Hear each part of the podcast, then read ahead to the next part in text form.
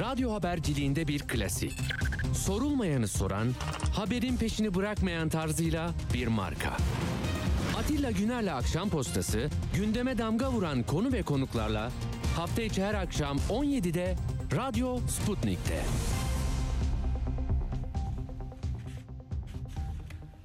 Akşam postasından hepinize iyi akşamlar efendim. Evet bugün de pazartesi ve Ekim'in 24'ündeyiz. Bakalım bu haftanın başında nelere dair size aktaracaklarımız var. Notlarımızla beraber ilerleyeceğiz. Önce hafta sonuna hep bakarız ya. Yoktuk cumartesi pazar kopukluk olmasın.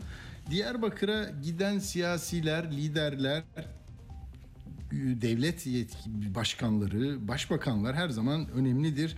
Demirel'in İnönü ile beraber gittiği o 90'lı yıllarda Kürt realitesini tanıyorum lafından beri oralarda bir çaba var, anlama çabası Türkiye'nin kayıplarını en aza indirmek ve bir arada farklılıklarla yaşama noktasında terörsüz, silahsız, şiddetsiz bir arayış içinde Türkiye. 30 yılı aşkındır zaten can yakan bir mesele bu. Ama mesela eski siyasilerin gidiş tarihlerinde söyledikleri bir gün sonra gazetelerde gerçekten çok kuvvetli laflarla yer alırdı. Yani bir ilerleme kaydedildiğine dair sizde bir kanaat oluşurdu. Bu sefer bu son gidişlerinde Cumhurbaşkanı ve AK Parti lideri sıfatıyla gidiyor Erdoğan ve burada genellikle e, bir hizmete açılan bazı işte yollar, evler, camiler var, kurdele var. E, iyi niyetle ifade edilmiş dostluk, kardeşlik lafları var. Onun dışında e, burada mesele kalmadığını düşündükleri için e, Kürt meselesi, Kürt sorunu diye bir konuyu da çözdüğünü düşündüğü için Cumhurbaşkanı hiçbir şekilde buna girmiyor ve e, yine de bölgenin duyarlılıklarına hitap ederken asıl rakibi olanların üzerine e, doğru ilerliyor ve onları hedef gösteriyor. Şimdi yani bir insanın bir hakları savunması e, aşamasında aidiyeti, etnik aidiyeti, inançları illa onların gibi olması mı lazım? Yani azınlıklara 6-7 Eylül'de yapılanlara itiraz ettiğinizde sizin yani Musevi, Rum, Hristiyan olmanız mı gerekiyor? Orada bir şeye itiraz edebilirsiniz.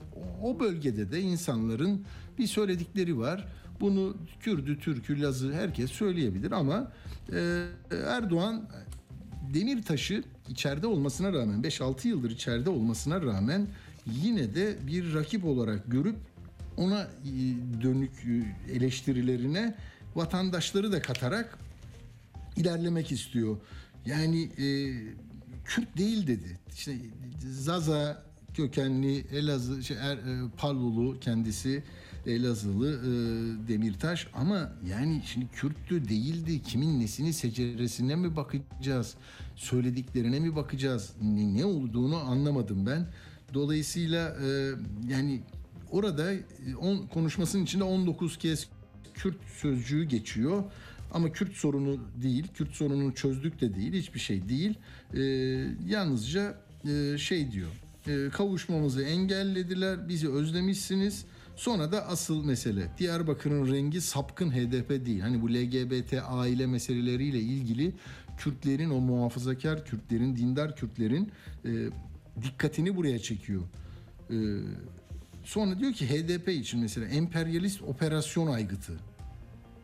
Parti görünümlü emperyalist operasyon aygıtı. Yani bütün e, süreçleri tamamlamış, gelmiş, aday olmuşlar, seçilmişler, üçüncü büyük parti olmuşlar.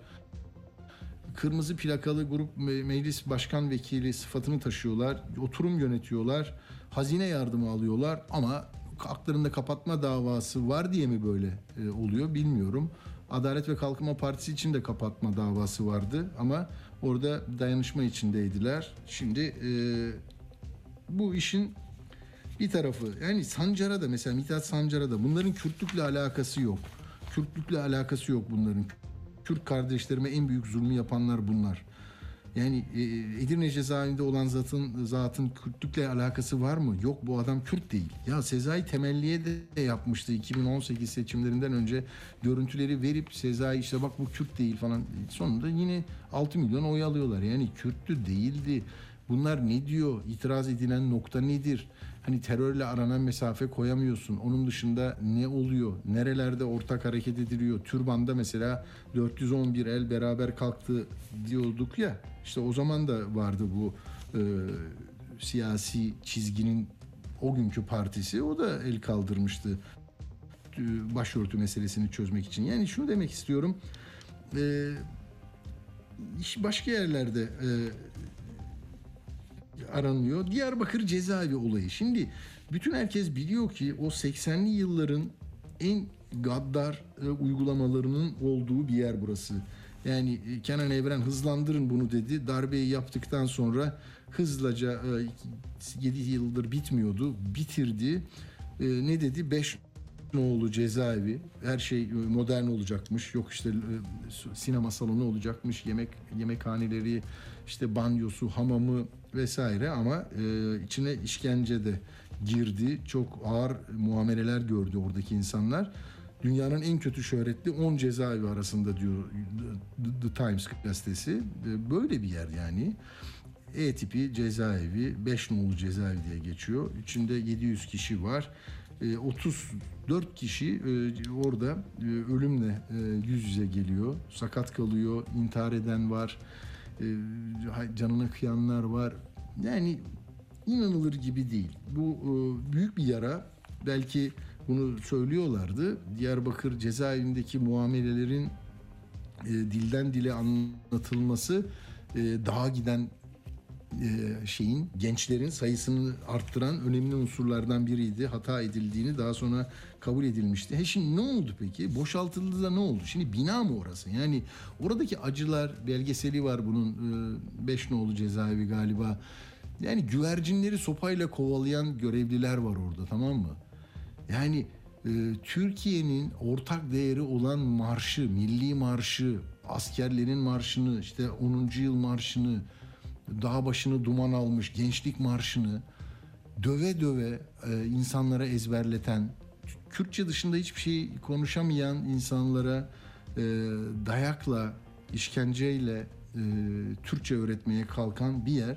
E ne oldu şimdi? Hiçbir şey denildi mi? Bence bir anahtar verildi. Bina değişti. Yani cezaevi yazıyordu. Şimdi müze. İçeri girdiğinizde o ce- cezaevindeki uygulamaları mı göreceğiz? Yani nasıl elektrik veriyorlardı? Haydar dedikleri sopa ne kadardı beyzbol sopası gibi? Nasıl vuruyorlardı? Güvercinler burada öldürülüyordu mu diyecek? Yoksa işte bir dönemin anıları vardı burada acıydı biz bunları bitirdik. Yani binalar bak işimiz bizim inşaat olduğu için bina üzerinden her şeyi yapmaya çalışıyoruz gibi geliyor bana. Hani adalet mi istiyorsun? Al sana adalet sarayı. Ad- adalet sarayı yaptım tamam mı? E işte hastane mi istiyorsun? Gel şehir hastanesi yaptım uzaklara. Tamam mı? Çok büyük. Kira da veriyorum. Tamam ama bak kocaman. Yani bu burada büyüklük tamam mı? Yani içerikle yani za- zarfa bakacaksın. Mazrufa değil. Bak kocaman kocaman şeyler oluyor tamam mı? Gökdelenler yapıyorum. En uzun köprüyü yapıyorum. Viyadüğü yapıyorum falan. Tamam da yani bu burası başka bir anlam taşımayacak mı? Ben yani şimdi öyle şeyleri çok anlatmam da en son bir İskoçya seyahatimde Glasgow'da bir e, halk e, ne diyeyim size e, People Palace diye bir yeri gezdim. Yani bütün cezaevlerinde e, acı çektirdikleri insanlar ilk kiralar yüksek diye meydana çıkıp e, mücadeleye ateşleyen kadın eylemciler, aktivistler, e, komünistler, sosyalistler herkes oradaydı tamam mı? Yani şunu demek istiyorum. Bütün orada iyisiyle, kötüsüyle, acısıyla, sıkıntısıyla bir şeyleri paylaşıyorlardı. Biz bu cezaevine girdiğimizde bunları görebilecek miyiz? Emin değilim. Kültür ve Turizm Bakanlığı orayı nasıl yapacak, ne müzesi olacak e, birlikte göreceğiz. Ama çok uzattım bunu. E, çok da üzücü bir tarafı da vardır bunun. Orada görevli e, yüzbaşı Esat Oktay Yıldıran hani Kıbrıs'ta görev yapmış harekatlara katılmış. Orada çok ismi e, anılıyordu, yazılıyordu, çiziliyordu. Sonra yıllar sonra İstanbul'da da çok kötü bir şekilde ailesinin yanında katledildi. Yani terör saldırısına e, hedef oldu. E, şimdi yani o da oranın bir parçası. Yani şimdi o o zaman silahlı kuvvetler e, tabii ki e, öldürülmüş bir e, şehit e, statüsünü kazanmış birisiyle ilgili tabii ki iyi şeyler yazıyordu ama ne yargılama oldu, ne onunla ilgili bir soruşturma oldu, ne arkadaşları yargılandı. Bu geldi geçti gibi bir şey. Yine burada helalleşme yok, yine yüzleşme yok. Binalar değiş tokuş oluyor. Onu ona veriyoruz. Onu oradan alıyoruz. O AVM oluyor. Bu bir şey oluyor ise eksik kalacaktır. Şimdi bir de bir şey daha söyleyeceğim. Çok uzatmayacağım bunu. Çünkü e, bağlanacağız şimdi bir iki dakika içinde e, Nevzat Bingöl'e. Şimdi bir Cumhurbaşkanı çok bilinen bir kente ve sorunların e, yaşandığını bildiğimiz bir coğrafyaya gittiğinde akşam da gençlerle oturur değil mi? Cumhurbaşkanı ülkenin birliğini, e, beraberliğini e, temsilen orada. Ama mesela konuşmalarda gençlerle bir araya geldiğinde ifadeler şöyle. AK Parti'nin gençliği yok diyorlar. Buyurun gençlik burada. E şimdi mesela CHP'li bir genç gidemez mi oraya? Ülkenin Cumhurbaşkanı geldiğinde Cumhuriyet Halk Partili, partisiz birisi gidemez mi? Yani üye olup öyle mi girilecek? Kendimize illa AK Partili diyeceğiz sonra mı oraya katılabileceğiz? Yani şimdi orada Cumhurbaşkanlığı şapkasıyla siyasi bir partinin başkanlığı şapkası bir ve üst üste girdiği zaman e, hakikaten e, yani Demirel'i hatırlayın, e, Sezer'i hatırlayın herkesi yani Özal'ı yani şaka da yapabilir başka insanlarla da olabilir ama burada hep böyle kapalı devre tek parti tek devlet tek vatan tek bayrak arkasına tekleri eklediğiniz zaman böyle bir tablo çıkıyor. Ee, o zaman çocuklar da nasıl sorular soruyorlar? Onun sesini e, verelim mi? Hadi bir sesini verelim. Bakın bunu uçakta da yapıyor gazeteci e, kartıyla binen arkadaşlar da yapıyorlar. E çocuklar da şimdi burayı al işte AK Partili gençlik deyince size nasıl sorsun? Yani efendim biz mesela e, uzay çalışmalarında neredeyiz? Silikon Vadisi ne zaman olacak? İnternet altyapısı niye bizde eksik falan. Yani bunları soramayacağı e, bir e, tablo çıkıyor ortaya ve sorularda bakın nasıl hazırlanıyor ve nasıl yöneltiliyor. Bir dinleyelim. İki kızımız var. Bak birisi e, isimlerini de hadi söylesek ne olur, söylemesek ne olur. Kendisi söyleyecek herhalde. E, birisi de yani şehit yakınıymış. E, ama bu soruları Türkiye'nin soruları olarak mı göreceğiz yoksa Adalet ve Kalkınma Partisi'nin ilk kongresindeki sorular mı? Bir bakalım. Sayın Cumhurbaşkanı biliyorsunuz e, Kılıçdaroğlu Amerika'ya gitti. Kiminle bilmiyoruz ama birileriyle görüştü. Adaylık meselesi gündemdeyken Amerika ziyareti bizlere çok manidar geldi. E, Siz bu ziyareti nasıl yorumluyorsunuz? Bir genç olarak önümüzdeki seçimlerde inşallah ilk oyumu kullanacağım. Hatta oyumu size... Yani sen şimdi yerel seçimde kullanacaksın. Evet. Hatta oyumu size vermeyi düşünüyorum haberiniz olsun. Acaba siz ilk oyunuzu kullandığınız seçimi hatırlıyor musunuz? Evet bu yani gençlik ve gençlikle buluşmada e, çerçeve bu. Ben de bunu size söylemek istedim. E, şimdi biz gidelim Diyarbakır'a. Burada noktalayayım ben kendim uzaktan yorumları. Orada bu bu çalış bu faaliyetleri izleyen e, gazeteci arkadaşımız Nevzat Bingöl'e soracağız. E, Nevzat merhaba hoş geldin. Merhaba, iyi yayınlar. Çok teşekkürler. Nevzat bize bir değerlendirir misin? Ne oldu? Erdoğan'ın daha önce Diyarbakır gezileri var. Ee, seçim öncesi geldiğinde daha farklı e, olunuyordu. Ee, içerik açısından, yaklaşım açısından, mesajlar açısından e, nereye oturtuyorsun? Evet, tabii Erdoğan'ın Diyarbakır ziyaretiyle ilgili haber olabilecek her şey dünden bu yana gazetelerde, televizyonlarda yayınlandı. Ben daha çok izlenimlerle e, yetineceğim. Hı, Ee, hı hı. geçen hafta gelecekti. Tabii yoğun yağış nedeniyle aynı zamanda Bartın'daki e, feci olayı nedeniyle ertelendi. Şimdi Diyarbakır bir hafta boyunca hep e, yağmur yağdı. E, bu arada tabii valiliğin, kaymakamlıkların, işte resmi kurumların çok yoğun mesaj bombardımanı vardı doğal olarak. Yani günde e, dörder mesaj aldığımızı biliyoruz. Ee, tabii Erdoğan'ın geldiği gün hava çok güzeldi. Yani hani futbol maçlarında deniyor ya e, saha ve hava şartları futbol oynamaya çok elverişli. Gerçekten de bir miting için çok elverişli. Çok güzel bir ortam vardı. Pırıl pırıl bir güneş. Tabii bu gibi mitinglerde kalabalıklara bakılmaz. Niye bakılmaz? Doğal olarak seçim satı halinde olunduğu için çevrelerden, eee, işte çevre illerden, e, okullardan, resmi kurumlardan falan filan gelir. Bunlara hiç takılmamak lazım ki Diyarbakır'da da e, benzeri şeyler olmuştu. İşte e, yine hatırlarsanız dünkü Bahçeli'nin Manisa ziyaretinde Bahçeli çıkar çıkmaz sevgili Aydınlılar, sevgili Muğlalılar, sevgili o çevre illerin tamamını saydı. yani Ama onlar da zaten öyle baştan da açıklıyorlar. 7 ili katıyorlar ve merkezde toplanalım diyorlar ama e, AK Parti öyle yapmıyor. Yani Diyarbakır mitingi Diyarbakır mitingi diye geçiyor. Ama öyle değil. Yani çok sayıda fotoğraf da yayınlandı yerel basında özellikle. Ee, illerden, ilçelerden gelen e, insanlar, kalabalıklar. Tabii dediğim gibi bunlar doğal şeylerdir. Yani siyasette bir adım öne geçmek için yapılan bir takım e, çalışmalar. Bunlar PR çalışmaları bunlar olabilir ama dün çok ilginç bir e, şeyle karşılaştım. Ben e, şeyden sonra mitingden sonra biraz ilerlere içerilere doğru girip şu insan profillerini bir görmek istedim. Yani daha çok kimler katılıyor, ne var, ne yok.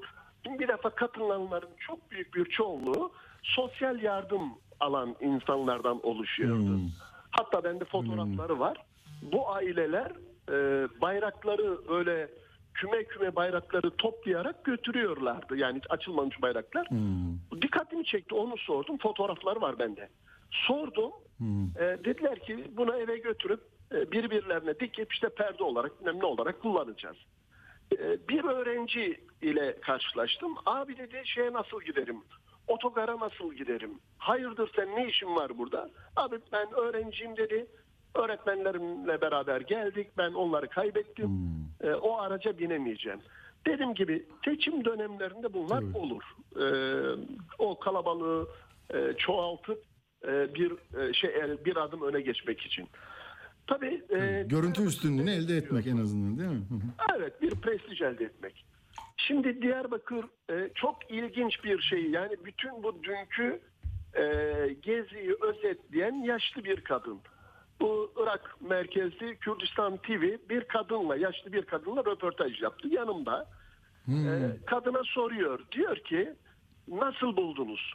Çok güzel, çok beğendim, harika. Peki dedi en çok neyi beğendin? Muhabir soruyor. E, bilmiyorum ki dedi. O Türkçe konuştu. Ben Türkçe anlamıyorum. Yani şeyin özetini gerçekten çok iyi verdi. İnsanlar geldi. Oraya geldi kimi bir beklenti içerisinde ama kimi de gelmek için yani birilerinin işte yönlendirmesiyle geldi. Tabii dün Diyarbakır'da neler bekleniyordu? Vatandaş e, gerçekten de gidip Erdoğan'ı dinlemek için gidenler burada neyi bekliyordu? Bir defa iki gün öncesinden Merkez Karar Yürüt AK Parti Merkez Karar Yürütme Kurulu üyesi Abdurrahman Kurt'un bir açıklaması vardı. Yeni bir çözüm süreci olabilir diye. İnsanlar büyük oranda bu, bu böyle bir e, açıklama olabilir diye e, beklenti içerisine girdi. Birincisi yeni bir çözüm süreci. İkincisi e, bu öğretmen atamalarıyla ilgili e, işte bildiğim kadarıyla 20 bin civarında e, yanılıyor olabilirim rakamla ilgili. Kürtçe ve Zazaca öğretmen e, var. Ancak bütün Türkiye'de 3 öğretmen ataması yapıldı. Bir Zazaca, bir iki tane de Kürtçe ataması. Bununla ilgili bir hoşnutsuzluğu ben dün şeyde gördüm o katılanlarda. Ee, bir de bir dil bekleniyordu. Yani bu ötekileştiril, ötekileştirilen dilden vazgeçilmesiyle ilgili bir açıklama bekleniyordu. Mesela işte Kürtlere 5-10-15 tane Kürtler çocuk yapıyor. Aslında tabii Kürtler demiyor PKK diyor da PKK'nın Tabii. evlat çocukların olmadığı yasak olduğunu herkes biliyor. Bunu Diyarbakır'daki Tabii. algısı Kürtlere yönelik işte ta Cumhuriyet'in 1930'lu yıllarındaki e, ideolojisine tekrar geri dönüldü. Kürt nüfusunun artışından rahatsızlık duyulduğu gibi bir e, şey olarak alındı, bir cümle olarak alındı. Bunu en azından yumuşatabilir diye bekleniyordu. Bu olmadığı gibi e, örneğin e, AK Parti'ye yakın televizyonlarda Kürtlere yönelik direkt Kürtleri hedef alan bir takım diziler var. Kürtleri ötekileştirici, aşağılayıcı bir takım diziler var. Bunlarla ilgili bir dil bekleniyordu. Hani evet kardeşiz, tamam kardeşiz. E, kardeşliğin gereği nelerdir? Bunlar bunlar bunları yerine getirelim diye. E, bir de tabii Diyarbakır'ın gündemi bu Ahmet Spor e, da çok önemli. Yani Diyarbakır kent adeta bu spor konusunda Diyarbakır Ahmet Spor etrafında kenetlendi diyebilirim. Çünkü gittiği yerde saldırıya uğruyor, işte hakaretler. Bunlarla ilgili en azından e, hani bir açıklamayla ey e, hemşehrilerim, ey vatandaşlarım, Kürtler bizim kardeşlerimiz.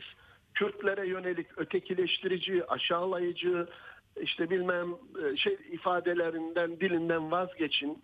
E, ben de zaman zaman yanlış e, söylemiş olabilirim.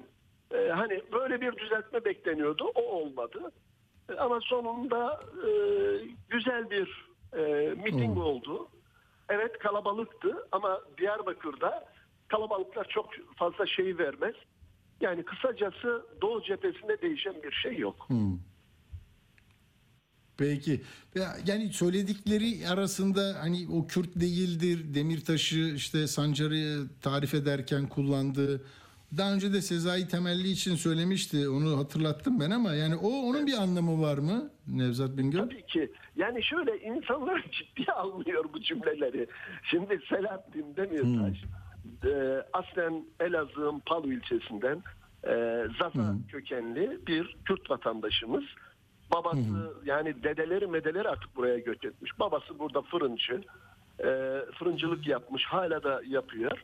E, Diyarbakır'da sevilen biri. Bir de özellikle bu son dönemde e, PKK'ya yönelik şeyleri e, açıklamaları açıkçası PKK karşıtı açıklamaları toplumda ciddi bir algı yarattı. Yani e, alıcısı oldu toplum bunun. E, dolayısıyla hani Öcalan mı Demirtaş mı e, vatandaşlar yani büyük çoğunluğu Kürt vatandaşların büyük çoğunluğu e, Demirtaş'tan Demirtaş'a sempati duyduğunu söyleyebiliriz. E, İstanbul seçimlerinde de o ortaya e, çıkmıştı. E, Dolayısıyla hani Selahattin Demirtaş Kürt değil denildiği zaman e, çok karşılığı olmadı. Yani çok ciddiye alınmadı. Yine aynı şekilde e, mesela Yasin Börü de e, Zaza. Yani o da aynı şekilde. Evet. E, ya da ne bileyim hani böyle bir ayrım çok şey Etnik ayrımla evet evet anladım. Ve son bir iki dakikam var Nevzat Bingöl. Cezaevinin ne olacağı hani orada yaşanan acılar böyle resmedilecek mi? Nasıl bir müze olacak? Kentin ortak aklı orada devreye girecek mi? Yoksa burası sadece bir zamanlar cezaevi mi diyecek? O konuda bir bilgi var mı paylaşılan? Şimdi kentte bir ortak akıl oluşturulmadı. Yani e, atıyorum mesela bu tarz toplantılara ticaret odası, baro, e, tabipler birliği gibi AK Parti'ye e, direkt yakın olmayan kurumlar dahil edilmiyor. E, dolayısıyla hani bir ortak akıl yok kentte. E, tabii bir netlik de yok ne olacağıyla ilgili. Ee, biz ancak AK Parti'ye yakın tabii bu açıklamaları işte ya Abdurrahman Kurt ya e, Mardin e, eski milletvekili e, hatta hala milletvekili e, ikisinden e, duyuyoruz. E, ama ne olacağı konusunda tam bir netlik yok. Zaten cezaevi Sayın Cumhurbaşkanı da söylediği gibi son güne kadar ancak taşınabildi. Yani dolayısıyla onun daha bir altyapısı hazırlanacak. Alelaceleye getirilmiş. Aslında alelaceleye getirilmiş bir şey de değil. Ee, Sayın Cumhurbaşkanı önceki seçimlerde de yine buranın müze olacağını ya da kültür merkezi olacağını söylemişti. Hala bir netlik yok. Ee, ancak hani o seçimler üzerinden bunca zaman geçmesine rağmen hiçbir çalışma yapılmadı. Sadece e, yani son birkaç güne sığdırıldı. E, ama tamamen boşaltılmış. E, o cezaevinde kalan insanların e, insanlarla yaptığımız görüşmelerde tabii e, oranın bir e, hani müze olmasının çok daha yani hem müze hem e, bir şey olarak hani hafıza odası olarak e, hazırlanmasını e, istiyorlar. E, dolayısıyla eğer hani ortak akıl şey olursa bence bunlardan da yararlanmak lazım. Bu e, burada kalan insanların, burada işkenceye maruz kalmış insanların da görüşlerinin alınması lazım. Doğru. Peki çok teşekkür ediyoruz Nevzat Bingöl'e Diyarbakır'dan Erdoğan'ın gezisiyle ilgili izlenimlerini aktardı bize. İyi akşamlar çok sağ ol. İyi yayınlar, iyi akşamlar. Evet şimdi Erdoğan bir de orada dedi ki Kılıçdaroğlu bakın Sivas'ta açıklama yapmış Ee, artık aday olduğunu da rahatlıkla söyledi çok sevindim buna diyor. Şimdi e, galiba dün bir televizyon programında aday olduğunu açıklamış. İzin verdiler herhalde. İzin verdikleri için o da adaylığını Sivas'ta açıkladı. Hayırlı olsun televizyonda. Bu isa- isabetli bir şey oldu. Evet Bay Kemal gibi bir aday görmekle inşallah nasıl bir cumhurbaşkanlığı yarışını görecek e, bunu hep beraber göstereceğiz, yaşatacağız Türkiye'ye diyor. Ya Kılıçdaroğlu hakikaten ne dedi? Ben adayım, bitti bu iş, altılı masa mı dedi? Merak ettim. O sesi Sivas kanalı e, 58, kanal 58'de yayınlanan o bölümü dinletmek istiyorum size. Fikriniz olsun. Yani böyle e, e, yorumlanarak onu adaylığa böyle itekleme gibi geldi bana. Çünkü böyle yanlış anlamalara yol açabilir. Bir dinleyelim. Bu sefer eminim, inanıyorum. Bugün de söyledim zaten belediye başkanları toplantımızda. Sivas'ın oyu çantada keklik değil. Sivaslı artık buna izin vermez. Sivaslı gerçeğin peşinde koşmak zorunda. Kim kendisini aldattıysa kusura bakma de, diyecek artık. Benim inancım o. Kusura bakma kardeşim. Ben sana hep her seferinde oy verdim. Sen her seferinde bana doğruları söylemedin. E ve Sivas ve Sivaslılar hep kaybettiler. O nedenle bir bakalım. Ya bir de şu Kılıçdaroğlu'nu deneyelim. Kılıçdaroğlu nasıl bir adam bir görelim. O verdiği sözün arkasında durur mu durmaz mı bir görelim. Bir denemesi lazım, bir görmesi lazım. Gerçeğin ne olduğunu görmesi lazım. Verilen sözün ne anlama geldiğini görmesi lazım. Afaki konuşmadan siyasetçinin biraz kaçırması lazım. Evet biraz popülist söylemler olabilir ama Türkiye aşırı popülizmi kabul edemez yani bu bu Türkiye'nin hep kaybetmesine yol açıyor. Evet bu sözlerden ben aday oldum diye net bir ifade çıkmıyor ama şu çıkıyor. Yani bu kez de beni deneyecekler. E beni nasıl deneyecekler? Aday olmam lazım. Yani vatandaşın tek taraflı beyanı üzerinden bir yorum yapıyor Kılıçdaroğlu. Ben de onları hani e, bu yarışta e, beni desteklemelerine çağırıyorum. Ben adayım demiyor. Tabii bu e, Kılıçdaroğlu ile yarışmak istiyor Erdoğan. O çok belli. E, çık karşıma. Arada böyle meydan okumalar. Yani Kılıçdaroğlu ile yapacağı mücadelede e, kazanan taraf olacağına dair bir şey var elinde. E, veri var. Bilmiyorum ne olduğunu. Metropol de yapmış. Şimdi ikinci tura kalırsa e, Kılıçdaroğlu'yla yarıştı diyelim. E, kimse %50'nin üstünde oy alamadı. İkinci tura kalıyor. E, bu 2119 kişiyle konuşmuş Metropol 17-20 Eylül'de 26 bölgede 28 ilde Erdoğan %44.9 Kılıçdaroğlu da 43.9 alıyor. Bir puanla geçiyor. İddia o.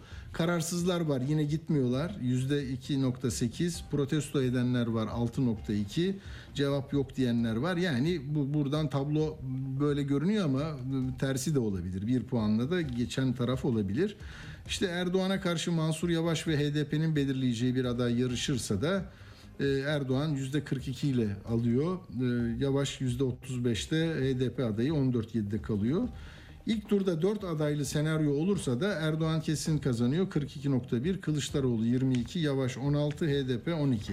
Böyle şimdi Saadet Partisi lideri de dedi ki e, kimse %50 alamıyor. HDP kime oy verirse orası kazanır dedi. Bu önemli bir tespit diyor ki ikinci tura kalırsa seçim o zaman en büyük potansiyeli oy potansiyeli HDP'de olduğu için nereye giderse o oylar evrilirse orası kazanır diyor. Anketlere bakacağız. Kamuoyu yoklamaları ortaya koyacak. Kanaatlerimizi o yönde belirleyeceğiz diyor. Yani ankete bakacağız diyor. Ee, Karamollaoğlu da. Bunlar böyle. Ha bu tabii Kürt meselesi dedik, Diyarbakır dedik, HDP dedik. Ben şimdi zaman da sınırlı. Selahattin Demirtaş'ın T24'te çok uzun bir yazısı var ve e, yani siyaseten söylenmiş böyle m, her zaman duyduğumuz lafların dışında karşılıklı konuşma havasında hani Kürt sorunu var mı yok mu e, diye böyle bir diyaloglu soru cevaplı bir yazı ya- kaleme almış cezaevinden. E, ilginç, gerçekten ilginç. Yani e, itirazlarınızı da muhafaza ederek varsa okumanızda fayda var. Çünkü farklı bir dil, farklı bir bakış açısı e, olduğuna dair e, belirgin bir şey var. Hmm, özelliği var yani. Peki şimdi biz e, ne yapacağız biliyor musunuz? Ekonomik bir meseleyi parlamentoda nasıl ele aldılar e, milletvekilleri Plan Bütçe Komisyonu'nda şunun için önemli. 2000 TL'nin altında borcu olanlara işte 26 milyar TL'lik bir şey yapıyoruz. e, Destek yapacağız. Bunları sileceğiz. Ortadan kalkacak, icradan kalkacak demişti e, Cumhurbaşkanı. E Şimdi Plan Bütçe Komisyonu'nun ben tutanaklarını okudum. Orada bayağı bir sıkıntı var. Yani canlı yayında olsa da herkes izlese diyesim geldi gerçekten. Sayın Mehmet Bekaroğlu'nu da o yüzden davet ettik. Şimdi de hattımızda Mehmet Bey hoş geldiniz Sayın Bekaroğlu. Hoş bulduk. Teşekkür ederim. Alo. Şimdi burada iki şeyi tartış e, duy- duyuyor musunuz Mehmet Bey beni? Evet duyuyorum, duyuyorum. Tamam. Şimdi Plan Bütçe Komisyonu'nda bir bu hani borçlu vatandaşlarımızı bu borç yükünden kurtarmak için e, bütçe Plan Bütçe Komisyonu'nda konuşuyorsunuz ama hem sizi gördüm hem Garo Paylan'ı diyorsunuz ki ya bu devlet tamam e, hallediyor ama özel kesime de özel sektöre de bir zorunluluk yok ki. Biraz böyle galiba bu 2000 TL'nin altında özel sektöre borcu olanların borcu silinmeyecek mi komisyondan geçen haliyle? Evet. Şimdi hatırlarsınız, herkes hatırlar. Sayın Cumhurbaşkanı e, bir yerde dedi ki işte fatura borçlarını siliyoruz. İşte e, varlık şirketlerine verilmiş e, borçların işte 2000 lira altında olanları siliyoruz. Borçları siliyoruz. Böyle- Böyle açıklandı. E, iş öyle değil. Yani Hmm. bir defa faturalarla ilgili evet yani e, şey pardon e, varlık şirketlerine verilen e, kredi kartı ve diğer benzer borçlarla ilgili böyle bir şey var. Hazine üstleniyor. Yani e, işte e, kime borçlu olursanız hiç önemli değil. Hangi banka hangi kredi kartıyla e, olursanız olun o parayı hazine üstleniyor. Doğru ama diğer faturalar yani elektrik, su, e, işte telefon, doğalgaz filan e, bu faturalar öyle değil. Yani diyelim ki elektrik dağıtım şirketleri isterlerse isterlerse e, değersiz borç şeyine düşürebilirler. E, işleme koyabilirler. İstemezlerse koymazlar. Bir de Hmm, şöyle- bağlayıcı bağlayıcı bir tarafı yok yani öyle mi? Hayır, bağlayıcı değil. Bağlayıcı bir tarafı yok. Ee, ama e, şöyle e, bir, çok ciddi bir pro- problem var. Ee, özellikle ikincisinde. Şimdi biliyorsunuz bu varlık şirketlerine e, alacaklı ol- olan bankalar, kurumlar varlık şirketlerine alacaklarını e, çok düşük bir şeyle ihale ediyorlar, veriyorlar. Evet. Yani yüzde ortalama biz sorduk orada Bankalar Birliği'nden bir görevli arkadaş vardı. Sorduk ne kadar oluyor en en fazla yüzde otuz. Yani diyelim ki siz bir kurumsunuz, e, bankasınız e, ve e, kredi alacaklarınızı, batan kredi alacaklarınızı varlık şirketlerine tahsil etmek için satıyorsunuz. Satıyorlar yani o Evet. şekilde oluyor. Yani 100 liralık borcu 40 liraya oraya veriyor. Sonra o da gidiyor değil mi? Efendim? Yani 100 liralık bir alacağı var. Tahsil edemiyor. 40 liraya başkasına satıyor. Onlar da tahsil 100 lira ediyor. borcum yüzde 40 lira çok zor yani 10 10'la yüzde 10'la 30 arasında oluyor. Diyor ki Öyle mi? borcumu sen tahsil et e, 20 100 lirayı tahsil et 20 lirayı bana ver. O şirket Hmm. e, o avukatlık şirketi büyük şeyler oluyor, yapılar oluyor, varlık şirketleri yani bunlar. Bunlar her ilçede yani çok böyle şeyler var. İlçelere kadar iniyor avukatlara, onlar da avukatlara devrediyorlar. Yani yüzde sen bunun bunun diyor e, al diyor bu, bu borcu. Bu borcun yüzde yirmisini sana vereceğim diyor. Yüzde otuzunu sana vereceğim diyor. Ona tahsil ettiriyor. Ondan sonra yüzde elliye cebine koyuyor. E, ama devlet diyor ki ben bunun bu borçtan yüzde ellisini karşılayacağım. Bakın garibana destek olarak çıkıyor ya bu iş. Yani borçlarını ödeyemeyen Evet. garibana çıkıyor ya 2000 lira. Çıkıyor ya artık 2000 lirayla garibanlık olunmuyor ama e, bunun Evet. yüzde varlık şirketlerine yüzde ile varlık şirketi dünden razı ve satın almış oluyor. Yüzde ellisini ödüyor o hazine. Yüzde ellisini ödeyecek. Yani esasen e, yapılan kıyak bana 2000 lira, ona 2000 lira, garibana 2000 liralık bir kıyak. Ama as- asıl büyük kıyak yani bunları topladığımız zaman milyarlar, o milyar geçiyor ya 26 milyar TL falan. O Evet. milyar, milyarlar şey gidiyor. E, varlık şirket e, e, şirketlerine gidiyor. Yani normalde e, hepsini tahsil edebilse 100 liradan 20 lira alacaktı ama şimdi 50 lira alıyor devletten alıyor. Böyle bir şey var. Diğerlerinde ise zorunluluk yok. Yani koskoca bir cumhurbaşkanı hani onu sorduk. Niye böyle bir şey yapmadınız arkadaş? Koskoca bir cumhur, cumhurbaşkanı. Efendim özel şirketlere nasıl yaparız? E diğeri özel şirket değil mi? Bankalar özel şirket Tabii. değil mi? Varlık şirketi Tabii. özel şirket değil mi? Nasıl hazine üstlenmişse bunlar da hazine üstlenebilir. Yani madem öyle bir şey yapıyorsun niye? Tabii. Bakın bu iş şimdi verdik ettik diyorlar ama sadaka falan değil. Bütün yani biz çok geç kalınmış. iki sene sonra veriyoruz. Bütün dünya en zengin ülkeler ülkeler bile Amerika, Avrupa'sı, İngiltere'si, Almanya'sı hepsi gaz paraları şeyde başladı bu iş. Şimdiki enerji krizinde değil. Ee, pandemi e, de ba- başladı. Hepsi öde, ödemeler verdi. Yaptı. Bizimkiler kredi olarak verdiler. Bizimkiler parayı işverene verdiler. Onlarsa bizzat parayı tüketen insana verdiler. Bu şekilde o da sıkıntı çekmedi, açlık çe- çekmedi. Gitti alışveriş yaptı. Alışveriş yaptığı için de zaten üreten de oradan kazandı.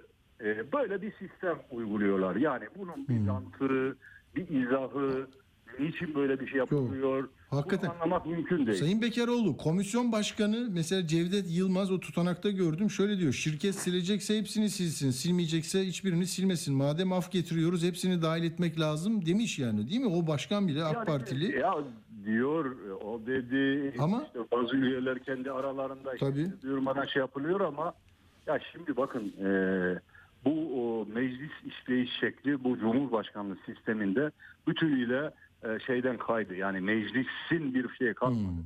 Bunlar hazırlanıyor e, bir yerlerde lobiler filan Cumhurbaşkanlığına saraya gidiyorlar orada hazırlanıyorlar getiriyorlar İktidar Partisi milletvekillerine veriyorlar onlar da imzalıyorlar hazırlamış gibi. İnanın yani teklif sahipleri bir miktar çalışıyor ama diğer milletvekilleri el kaldırmanın dışında bir şey yapmıyor. Ya. Hiç kimse İktidar Partisi, İktidar Partisi derken MHP milletvekilini de kastediyorum. Bir tek soru sorma. Olur mu böyle iş? Değiştirelim, anlaşalım, muhalefet haklı. Bö- Böyle bir laf çıkmıyor ağızlarından.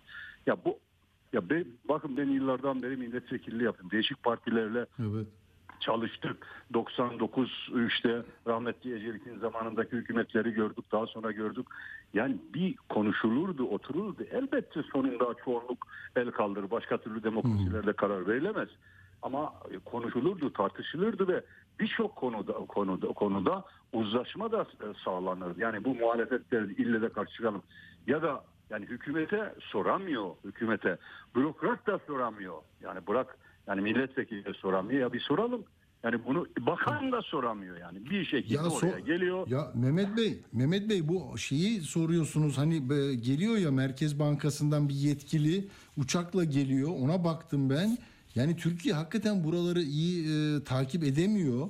Şöyle siz diyorsunuz ki e, ya ne oldu bu kur korumalı mevduatta hazinenin e, payı bu açıklıyor. Peki Merkez Bankası ne kadar ödedi? Hayır diyor biz bilgi vermeyiz. Siz diyorsunuz ki arkadaşlar 28 Şubat'ın paşaları bile bilgi sunuyordu. Merkez Bankası bilgi sunmuyor. Niye? Evet. Yani e, Aynen yazıklar öyle. olsun diyorsunuz falan çok sinirlenmişsiniz. Yani orada ne- hakikaten karşınızda bir bürokrat Ya, ya bir bürokrat var ve konuşmayacağım diyor. değil. 40 yaşında bile değil. Bir bürokrat. Öyle bir özgüven, öyle bir ukalalık. Kendi milletvekilleri falan da güya e, sessiz sedasız işte gidiyorlar geliyorlar bir şeyler anlatıyorlar. İkna etme. Olur mu beyefendi ikna? E, Nasıl bir şey? Böyle bir şey yok. Dünyanın hiçbir yerinde, hiçbir demokrasisinde parlamentoya yapamazlar böyle bir şey. Yok böyle bir şey. Parlamentoya çağrılmış. Parlamento karar alacağız biz. Yani KKM de, de- de- dediğimiz olayı bize göre rezaleti bir sene daha uzatma teklifi getirmişler. Bütçeden bu sene en az 300 milyar TL yatırılacak. Seneye belki de 400-500 milyar TL olacak. Buna karar vereceğiz. Buna karar vermek için bilgiye ihtiyacımız var milletvekilleri olarak ve Merkez. Bankası'nın işte bir genel başkanı da değil. Bu bilgiyi bize vermiyor. Ve biz terk ettik filan ama yani ben aslında yani muhalefetin terk etmesi değil. Onu oradan kovmak. Başkana dedim ben orada ya sayın başkanım ya olacak gibi değil. Lütfen kapatın. Bu bilgi gelene kadar komisyonu kapatın. Böyle bir şey olmaz. Siz nerelerden gel, gelmişsiniz? Darbelerle muhatap olmuşsunuz. Partinizi kapatmalarla muhatap olmuş. Böyle bir partinin milletvekilleri, e, komisyon başkanları böyle mi davranır? Dedik ama maalesef Ya. yani biz tarihe not düşüyoruz. Yani milletin gözünün önünde maalesef milletin gözünün önünde de olamıyor maalesef. Haberdar edilemiyor. Ya, Çünkü ya, biliyorsunuz evet. hem de hepimizden iyi. Medya müthiş bir şekilde kontrol ediliyor. Bir de şimdi sansür yasası çıktı. Herkes kendi kendinde kontrol ediyor. Zaten medyanın yüzü onu bile mu- muhalif değil. Görün işte halimizi buradan e, işte vatandaşa gideceğiz. Vatandaş çıkaracak bizi buradan. Hı hı. Peki e, Mehmet Bey çok teşekkür ediyoruz Sayın Bekaroğlu Ben katıldığınız teşekkür için. ediyorum. Sağ olun. İyi. İyi akşamlar sağ olun. Evet Sayın Mehmet Bekaroğlu'nun Plan Bütçe Komisyonu'ndaki e, sözleri e, kimi e, hedef alıyor? Türkiye Cumhuriyet Merkez Bankası Bütçe ve Finansal Raporlama Genel Müdürü İrfan Yanar. Diyorlar ki ya ne oldu siz e, soruyorlar hazine temsilcisine o diyor ki 88.4 milyarlık bir yük oldu Hazine ve Maliye Bakanlığı'na yani 10 Ekim tarihi itibariyle diyor Merkez Bankası'nınki ne ol- oldu deniyor çünkü bazı hesaplarda kur korumalı mevduatın e, 124 mi- milyar e, liralık bölümü Merkez Bankası'nda o e, bunları e, yükün altına girmiş. Açıklamayınca da işte e, çağırıyorlar İstanbul'dan uçakla geliyor e, bu e, bürokrat ve diyor ki efendim diyor ben diyor açıklayamam diyor. Efendim bildiğiniz gibi kur korumalı mevduatla ilgili uygulama devam ediyor. Bu istisna da ona bağlı bir şey. Yani işin esası devam ettiği için onun istisnasının da devam etmesiyle ilgili teklifte hüküm yer alıyor. Ben de daha başka da bir şey açıklayamam diyor. Diyor ki e, bizdeki döviz efendim yabancı paradan dönenler ve altından dönenler TC Merkez Bankası tarafından takip ediliyor. Maliyetleri de bizim bilançomuzda takip edilmekte. Bilançomuzu da bildiğiniz gibi günlük olarak açıklıyoruz. Dünyada gün- günlük olarak bilanço açıklayan herhalde tek Merkez Bankasıyız. Bu kadar şeffaf bankadır. E, başka da açıklamam diyor. Yani başka da bilgi veremem diyor. Bizim e, size vereceğim bu kadar diyor. Yani Merkez Bankası'na ait 742 milyarlık bir döviz girdisi var. 1 trilyon 433 milyar e, 742 milyarı Merkez Bankası'nda kaç hesap var orada diyorlar soruyorlar. Yani bir hazineci anlatıyor diğeri anlatmıyor. Böyle yani bilgi alamıyorsun milletvekilisin e, ve orada dedi ya ben kendimiz e, kızdık çıktık ama aslında muhalefet olarak onu oradan çıkarmak lazımdı. Çünkü meydan okurcasına bilgi vermiyorum dediğin zaman bitiyor ya. Olacak şey değil. Peki şimdi bir e, konu daha şu ekonomiyle ilgili yani kitler mesela 6 yıl sonra ilk kez zarar edecekmiş. 24.7 milyar TL e, bütçe gerekçesinde e, 2023 bütçesinde ye- yer alıyormuş bu. Ailelerin %67'si okul harcamalarını kısmak zorunda kaldı diye araştırma şirketinin verilerine dayanarak yapılan bir haber var. Onu söyleyeyim size. Bir de e, tartışılan bir şey e, onu da iletmek isterim yani henüz tam da tartışılmıyor aslında.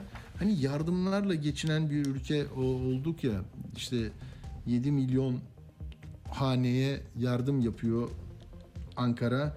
Şimdi bir yardım başlığı var. Aile ve Sosyal Hizmetler Bakanlığı eşi yaşamını yitirmiş kadınlara yönelik destek paketi açıklamış. Buna göre eşi ölen kadınlara 300 bin TL konut desteği sağlanacakmış. Biraz kapalı ifadeler var. Yani bunu niye konut desteği ne yapacak? Düşük kredi şey düşük faizle mi verecek? Faizsiz mi verecek? Geri alacak mı? 607 milyon lira bütçe, 607 milyon lira bütçe ayırmışlar ve 2023 konut yapılacakmış. Yani 100. yılın 2023 ya. Böyle bir seçim öncesi bir şey daha ama şartlar çok enteresan.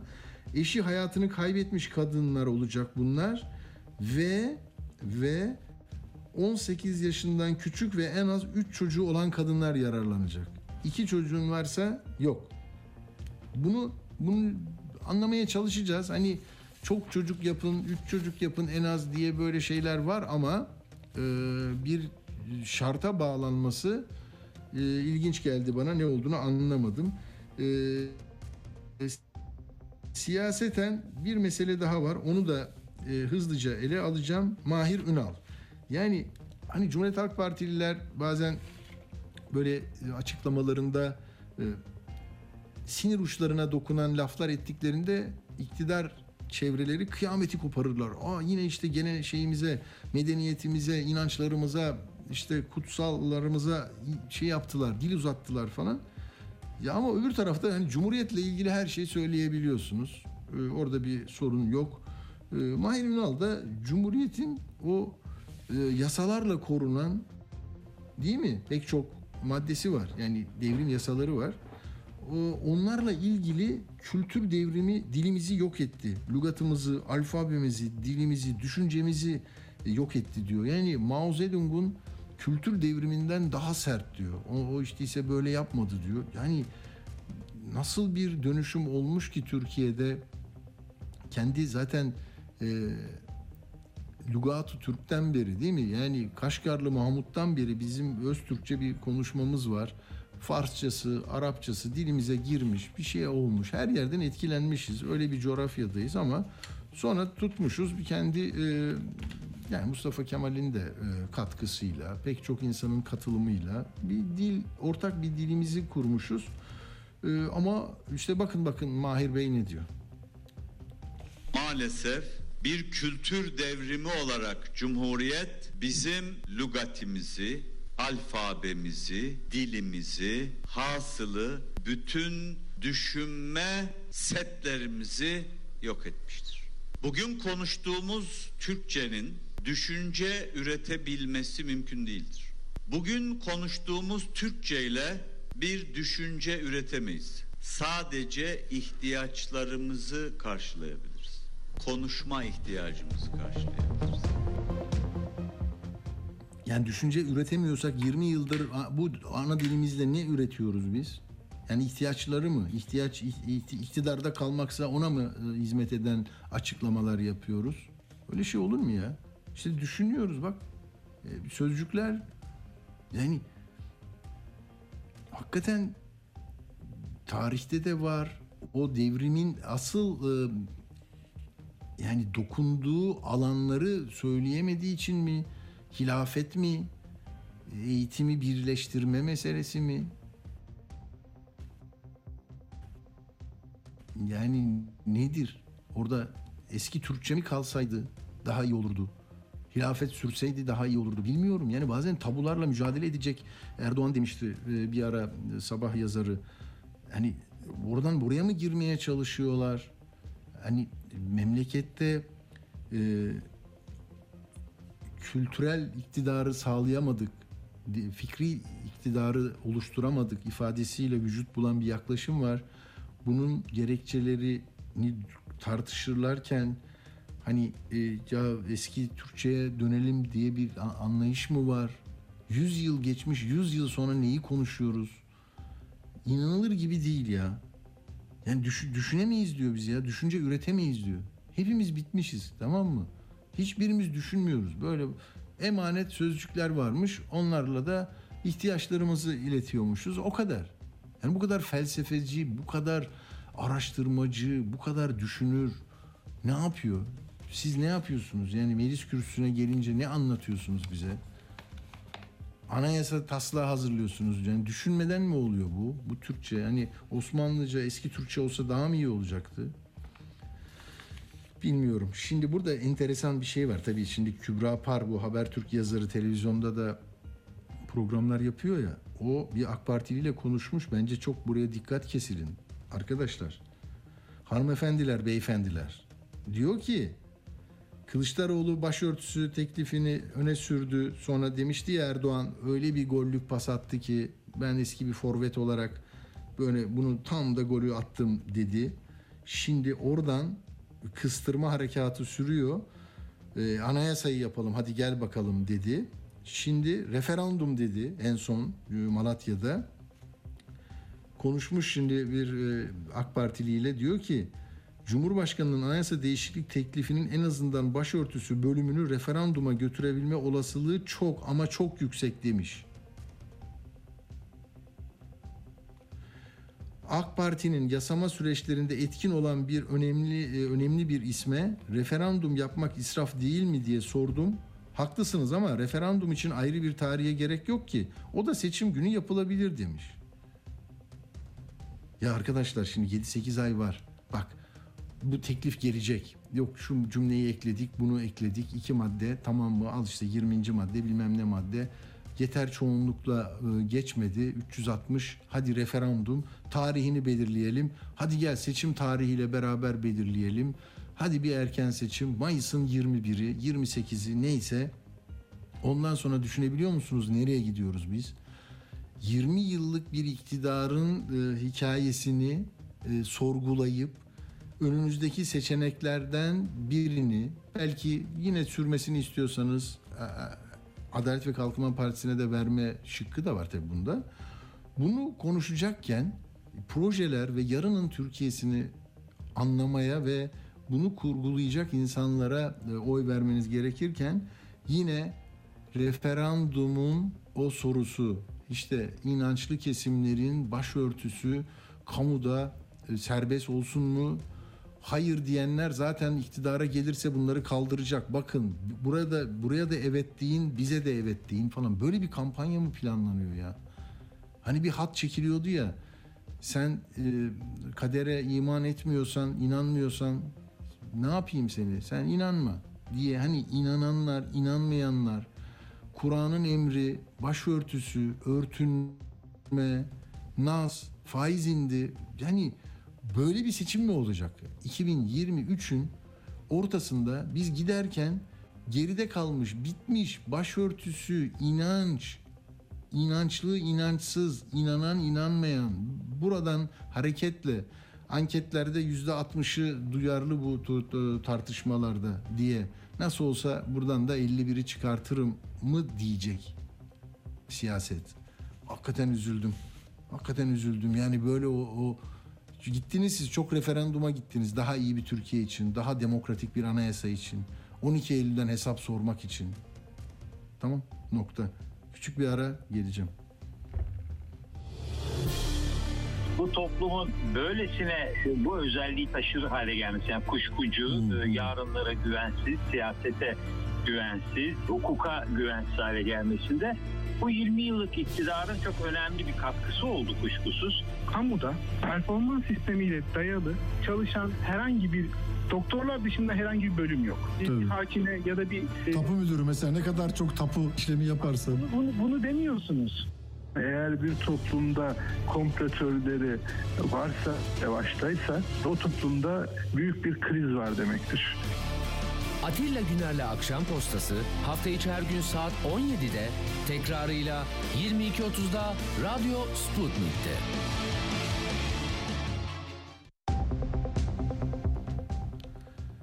Evet, enteresan bir son dakika haberi mi diyelim? Son böyle son dakikalık haber değil ama bunu sizinle paylaşayım. Uğur göndermiş bana.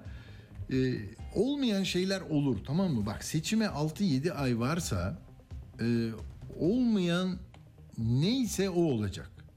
Yani ne demek? İşte gazeteciler mesela bazı gazeteciler Erdoğan'ın açıklamalarına, toplantılarına çağrılmıyordu. Fox TV zorla dışarı çıkarıldı bazı bakanlardan. Bu soruyu sorma dendi. Çok dikkatli davranıyorlar. Ama 28 Ekim'de partisinin Türkiye Yüzyılı başlıklı bir vizyon belgesini açıklayacakmış Erdoğan. Hani Cumhuriyet'in 29, 99. yılından bir gün önce ertesi gün hani sabahta Yeni Şafak'ta o başlıklar olsun diye söz konusu toplantıya muhalif pek çok gazeteci davet edilmiş arkadaşlar. Bak Nevşin Mengü, İsmail Saymaz, Özlem Gürses, Çağlar Cilara, İsmail Küçükkaya, Fatih Portakal, Taha Akyol gibi isimler. Tamam mı? Ee, Hamza Dağ aramış. Ertuğrul Özkök'ü de tan- e, çağırmışlar. Şaşırdım AK Parti sanırım kendi açısından yeni bir strateji uyguluyor. Ee, yani yeni bir politikaya geçmişler demiş Nevşin'de. Yani işte ne olacak bilmiyor musunuz ya? Yani Alevilerle ne kadar çok haşır neşir olunuyor şeye yakınken seçime. Azınlıkların işte e, malları, mülkleri mesela el konulan birçok işte ne bileyim yetimhaneden tut da Rum ilkokulları, okulları bile bir, bir seçim öncesi birkaç seçim öncesi onlara verilmişti. Yani o dünyaya bir mesajdı. Şimdi Alevilere bir mesaj. Gazetecilere bak biz basına hiçbir sınır getirmiyoruz ki. Bakın hepsi geliyorlar, istedikleri gibi eleştiriyorlar. Özgür, demokrat bir basın. Sosyal medya yasası öbür taraftan çıkıyor, buradan bu var. Yani kafalarınız karışabilir ama tribünden hani e, yanlış bir şey görüyorsanız var var. Var var yani böyle futbolda. Arasına onu çağırın. Bir seyredin. Hani son 6 ayda ne oldu? 6 senede ne oldu? 16 senede ne oldu? Böyle geriye doğru sarın. Bir daha bakın. Offside mi var? Şey mi var? Yani sırf maçı almak için e, nasıl seferber olunmuş? Onları hepsini göreceksiniz. Gördüğünüzde de bir değerlendirmede bulunacaksınız. Şimdi e, ben konuğumun e, tam 18'de 18'i bir geçe alacağım. Onun için bir şey daha söyleyip ben şeye vereceğim, Necdet'e vereceğim kumandayı. Ahmet Türk'ün lafını unuttum söylemeye. O da ilginç. Bizim tercihimiz Kılıçdaroğlu demiş. Şimdi bak. e, bizim tercihimiz Kılıçdaroğlu'ndan yana tereddütsüz dedi bunu diyor. İsmail Saymaz yazdı. O olursa ona oy vermeyi düşünüyoruz dedi. Ahmet Hakan da diyor ki aday olmazsa biter Kılıçdaroğlu. Abdülkadir Selvi de diyor ki Kılıçdaroğlu istemese de Erdoğan onu aday yapacak. Ya lafa bak bu gidişle Kılıçdaroğlu istemese de Erdoğan onu zorla aday yapacak. Kılıçdaroğlu adaylığını çok istiyor. Hadi.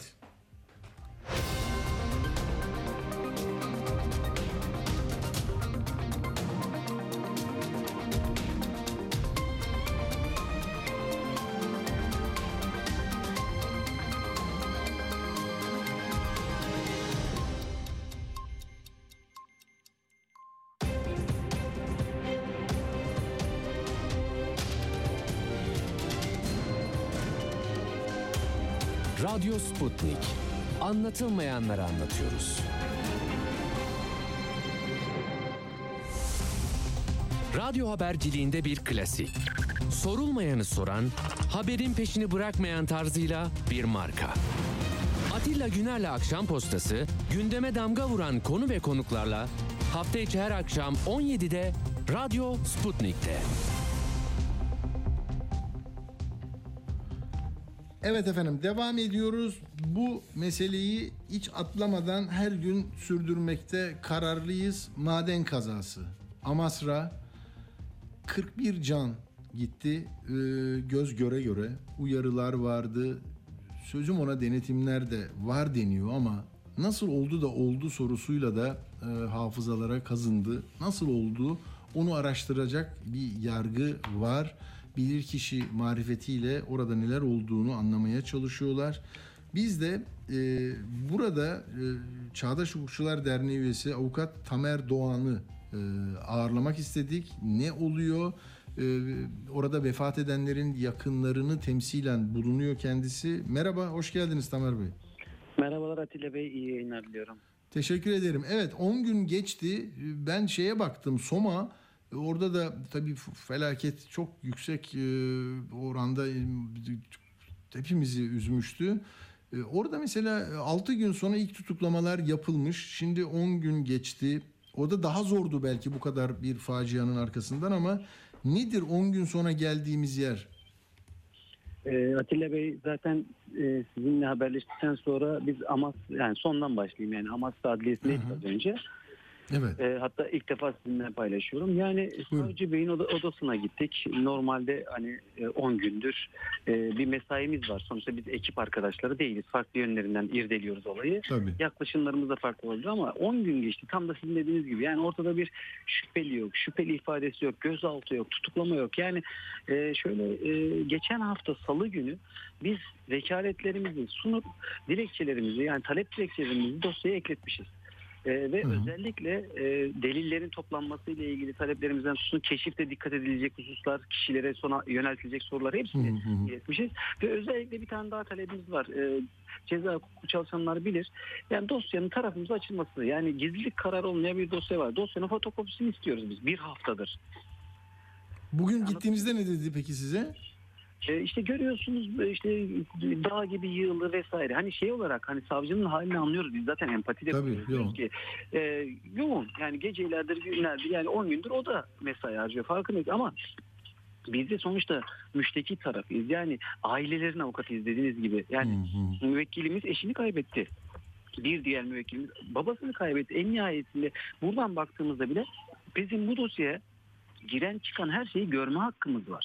E, dosya fotokopisi talep ediyoruz. E, teknik gerekçeler sunuluyor. O zaman UYAP'tan bize açın. Hani UYAP ekranı bize açık olsun ki şüpheli bir ifade verdiğinde ya da kaç şüpheli var? Kim şüpheli? Birilerinin üzerine mi yıkılacak dosya? Yoksa yukarı doğru bizim yapısal sorun dediğimiz yerden e, kasta varan ihmal davranışlar tespit etmeye çalışıyoruz. Onlara bakacağız yani bizim e, artık yani şey gibi e, elimiz kolumuz bağlanıyor e, bir taraf olarak. Sonuçta biz dosyada mağdur tarafıyız en nihayetinde. E, bu anlamıyla sıkıntıdayız. E, yarın sabah tekrar geleceğimizi söyledik az önce. Ya dedik ya bize bu akşam açarsınız ya biz sabah geleceğiz dosyanın fotokopisini istiyoruz kararlıyız dedik. E, durumu. Dosyada ne var mesela? Hakikaten yani ne bilir kişinin böyle 500 sayfalık bir raporu yok ki yani ne var ki dosyada? Yok yok dosyada zaten bilirkişi raporunun Verebilir. gelmesine de var. Yok yok daha var ona. Şöyle söyleyeyim dosyada ne var diye tahmin yürütebiliriz. Neler var? El koyma tutanakları var. Müzekkereler var. Sağa sola yazılan. Tamam. Hani şunu yap bunu yap diye emniyete jandarmaya yazılanlar Tabii tabii var. hayır verilmeyecek bir şey değil yani onu demek Aynen, istiyorum. Yok, yok. Sakıncalı hiçbir şey yok. Mağdur ailelerin beyanları var. Bilgisine başvurulanlar var. Tanık beyanları var. Yani o gün e, o vardiyada olsun başka Evet, vardiyada olsun ya da e, kurtarma tahlisiye işlemlerine girenler olsun. O anlamıyla bir çekince olduğunu düşünmüyorum. Sadece böyle bir e, işin becerilmesiyle alakalı sınırlı sayıda insan var. Küçücük adliye, küçücük bir kasaba en nihayetinde. Yoksa ben burada savcıları da e, itham etmiyorum açıkçası. Sadece Tabii tabii onlar kaç savcı bakıyor mesela? 5 savcı aralarında bir kıdemli Üç vardır. savcı, üç savcı Üç. ve bir de başsavcı var. Yani açıkçası dediğiniz gibi yani Soma'da 6 gün sonra tutuklamalar, e, ifade ve tutuklamalar çıkmışken burada 10. günde halen bir ifade bile yok. E, Biz de burada açıkçası e, elimiz kolumuz bağlanmış oluyor. Yani e, daha önce de haberlerde çıktı bizim raporumuz görmüş olmanız e, Evet, evet. raporu gözlem raporumuz vardı keşif gözlem raporu yani Evet. Şimdi ikinci gün biz maden sahasından çıkarıldık mesela. Yani ilk gün girdik, ikinci gün çıkarıldık. Toplu bir şekilde çıkarıldık. Avukatlar dışarı, avukatlar dışarı diye. Mesela onu tekrar paylaşayım sizinle. Yani bizleri çıkarttıran müessese müdürü. Müessese, çünkü emniyet müdürü yardımcısı bizzat bana şey dedi. Avukat bey derhal çıkıyorsunuz dedi. Niye dedim? Bizim burada bulunma hakkımız var. Ee, aynen şu cümleyi kurdu. Ee, müdür beyin talimatı. Hangi müdür dedik? Müessese müdürü. Dedik ki o şu anda Şüpheli aslında şüpheli olması gereken. biz- bize göre olası fail dedik yani. Tabii. Ee, ondan sonra yani bir bu, bu hikayede yani Çıktınız mı? Çok özür dilerim. Çıktınız mı Tamer Bey yoksa Tabii ki- tabii ki direndiniz mi? çıkarıldık. çıkarıldık yani orada e, hmm. yani açık sö- normalde e, tarzımızı bilirsiniz. E, biz direniriz. Tatsızlık da çıkarırız ama e, burada yapıcı olmaya çok özen gösterdik. Çünkü aileleri temsil ediyoruz. Yani bir de orada çok acil yapılacak bir iş de yoktu. Yani bizi göreceğimizi zaten görmüştük. Ama şöyle söylemeye çalışıyorum. Buradaki dik- siz altın çizdiğiniz mesele. Yani e, orada fa- olası fail ve olası şüpheli ileride dosyanın belki de en önemli ta- e, sanıklarından biri olacak kişi avukatların çıkarılması talimatını verebiliyor. İstedikleri odalara girebiliyorlar. istedikleri evraklara, dijitallere erişebiliyorlar. E, Soma'da, Çorlu'da biz bunları çokça yaşadık. Yani delillerin nasıl karartıldığını, nezaretçi defterlerinin bir buçuk iki sene boyunca saklandığını bizzat tanığız biz. Haliyle bu bu delillerle bu kişilerin temasının derhal ama derhal yani e, el çektirilme dediğimiz yani derhal temasının kesilmesi Tabii. gerekiyor.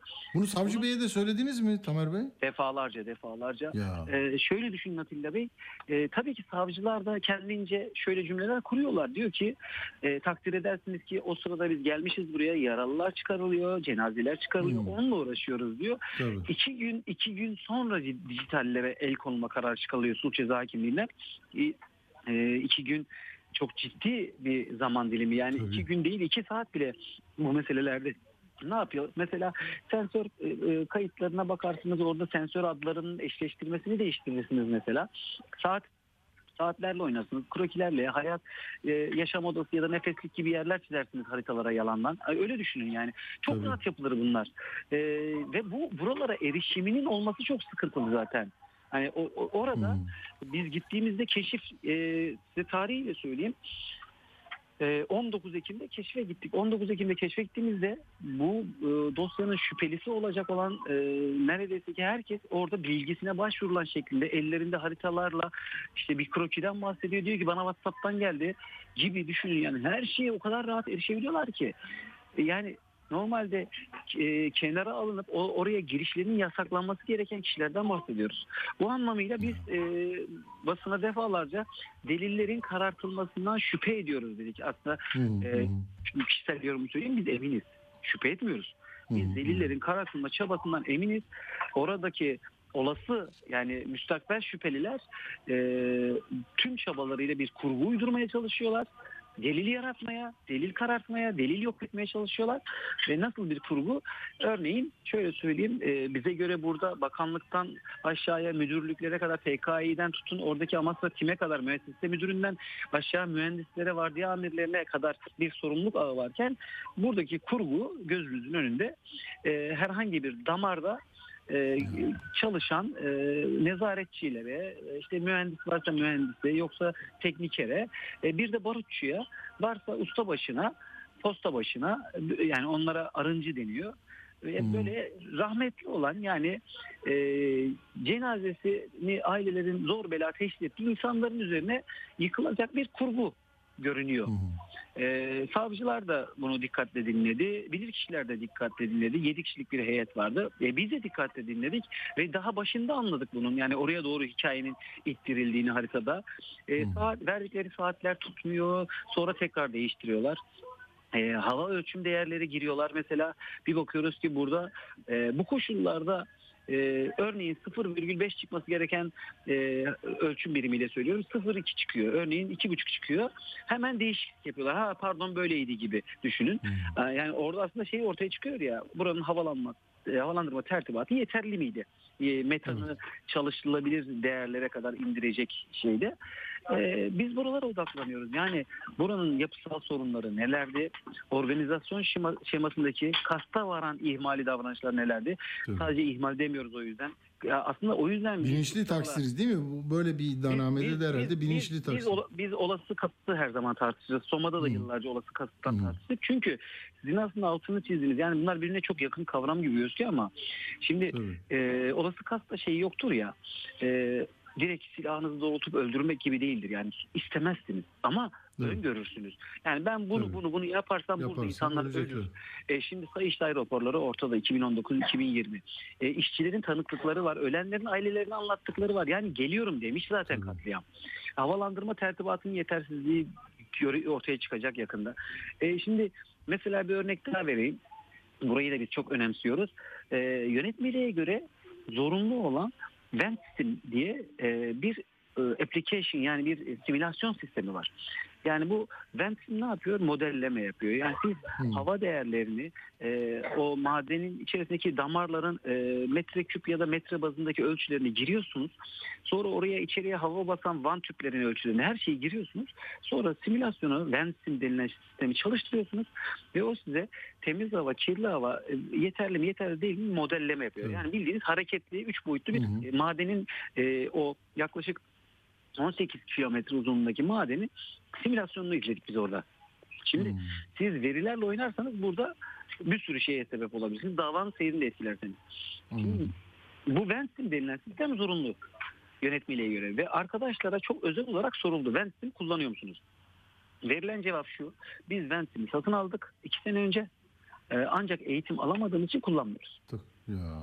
E, şimdi yani e, bu bir kişinin... Ama denetleme elemanları gelince yılda üç kere bakıldı deniyor. Orada mı burada? Evet. Nerede duruyor? Kenarda duruyor. Böyle mi yani? Değil mi? Aynen öyle. Aynen öyle Atilla Bey. Yani şimdi biz burada nasıl birkaç tane işçinin ihmalinden, Evet. kusurundan bahsedebiliriz? Burada bir sistemsel, yapısal bir organizasyon şemasıyla alakalı bir e, bakış açısıyla alakalı. Yani tabii daha başka şeylerin de peşindeyiz. Bu hattat hema ilişkisi hani e, özel ve e, yani sermaye ile e, peşkeş çekme ile alakalı bir şey. Gerçi olayın olduğu yerde değil onlar değil mi? Değil, değil, B, değil, B değil. sahasındalar. Hı hı. Evet evet sahalar farklı ama 2006'da bir şeyler yaşanmış burada onu araştırıyoruz. E, e, şimdi iki baca ağzı birbirine yakın birine beton doldurulmuş e, vesaire. Onlar bizim 50 kot altımızda hani eksi 350 diye düşünün ama birbirini kesişen damarlar var.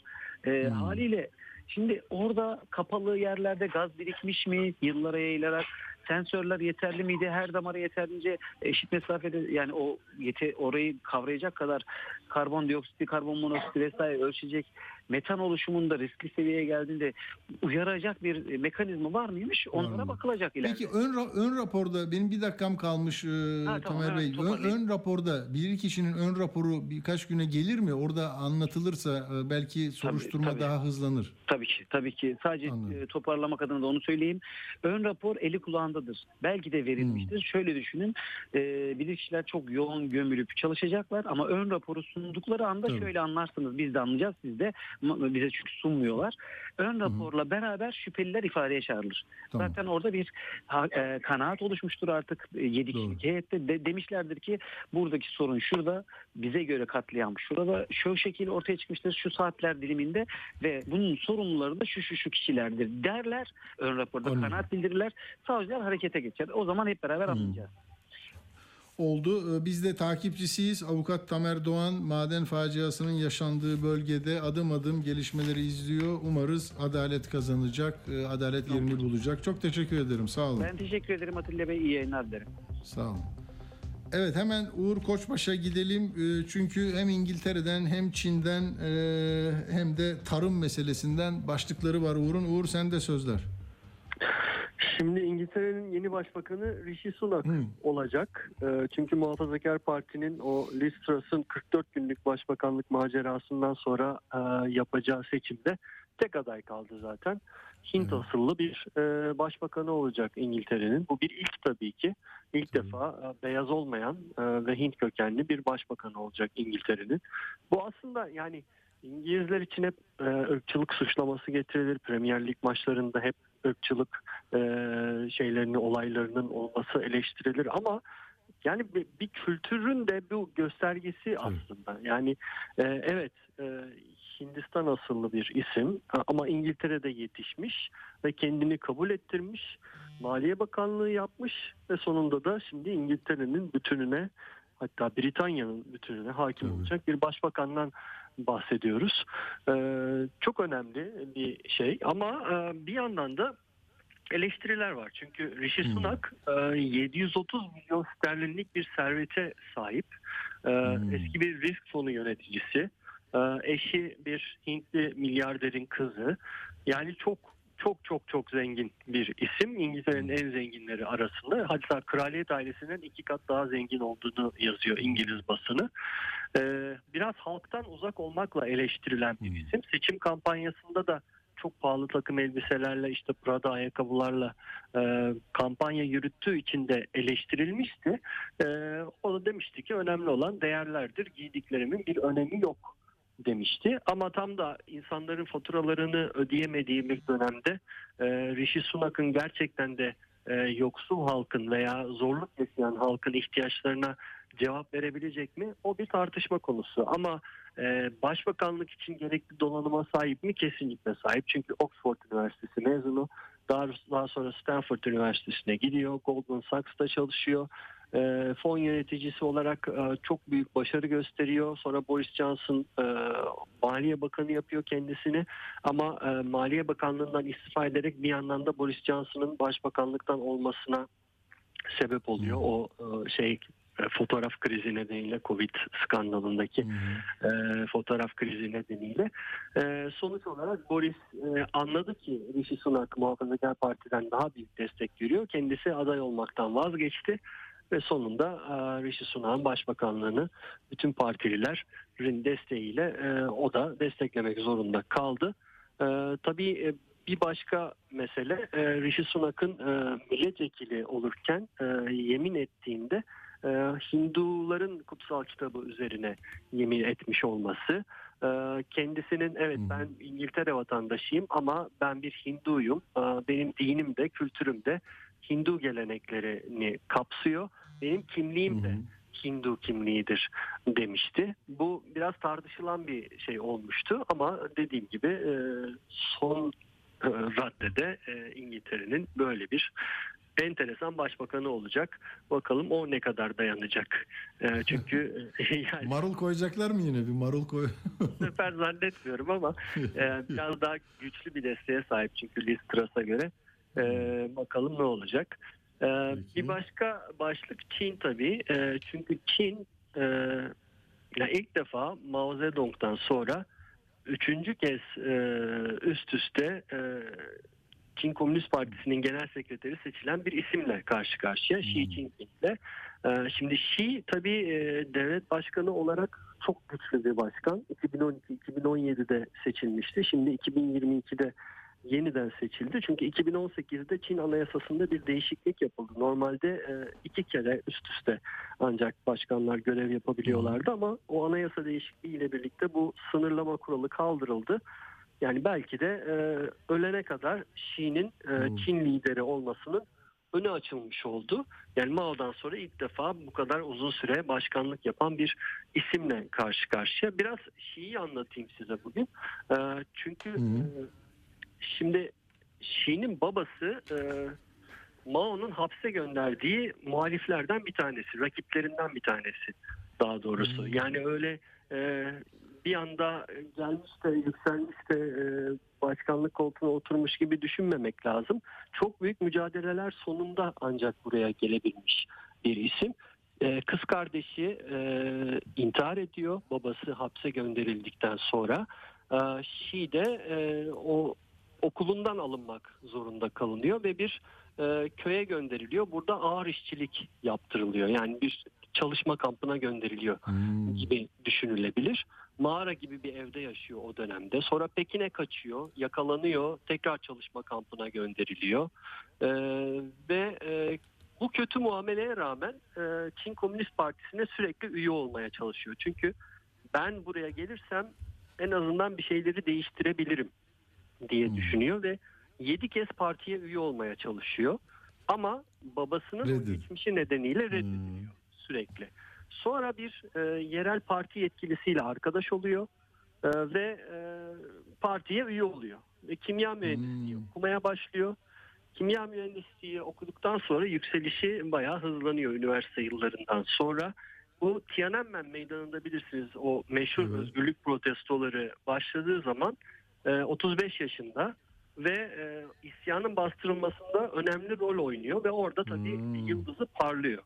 E, sonra hukuk ve ideoloji eğitimine e, başlıyor E, ve bir eyaletin başında yönetici oluyor.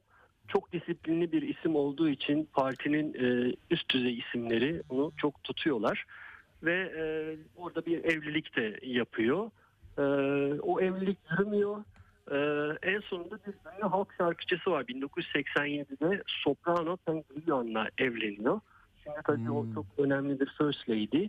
Ee, ve e, orada daha da yani karısı kendisinden daha meşhur aslında Çin'de ama daha sonra tabii onun da yıldızı parlıyor ve e, lakabı da Prens bu arada.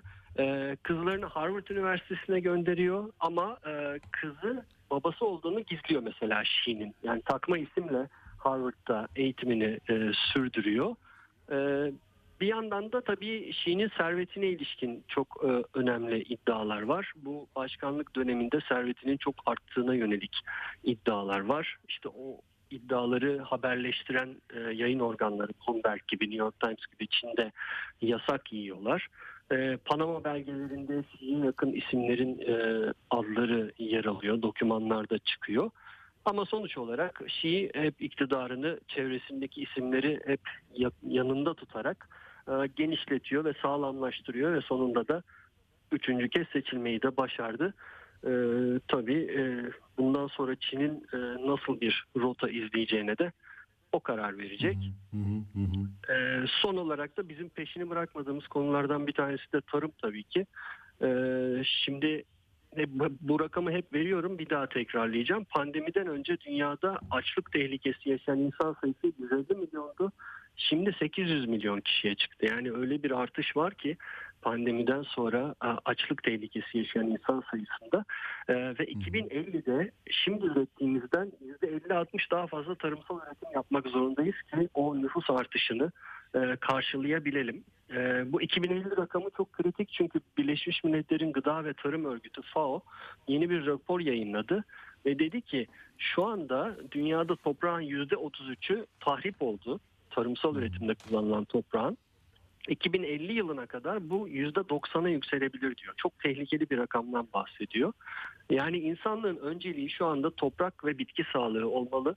Aksi halde e, dünyanın artan nüfusunu beslemek için e, gerekli e, gıdayı üretemeyeceğiz.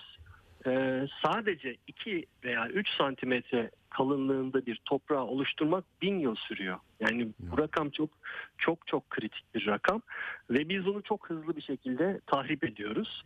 E, o yüzden dünyada açlık tehlikesi yaşayan insanların sayısı daha da artacak. Bunun için de mutlaka tarımda e, daha fazla e, inovasyona, belki e, ülkelerin daha fazla tarıma önem vermesine, e, bütçe ayırmasına gereklilik var diye bir uyarı yaptı FAO. Anladım. Peki ayrıntılar için teşekkür ederiz Uğur Koçbaş. Sağ olasın. İyi Ben akşamlar. Teşekkür ederim. İyi akşamlar.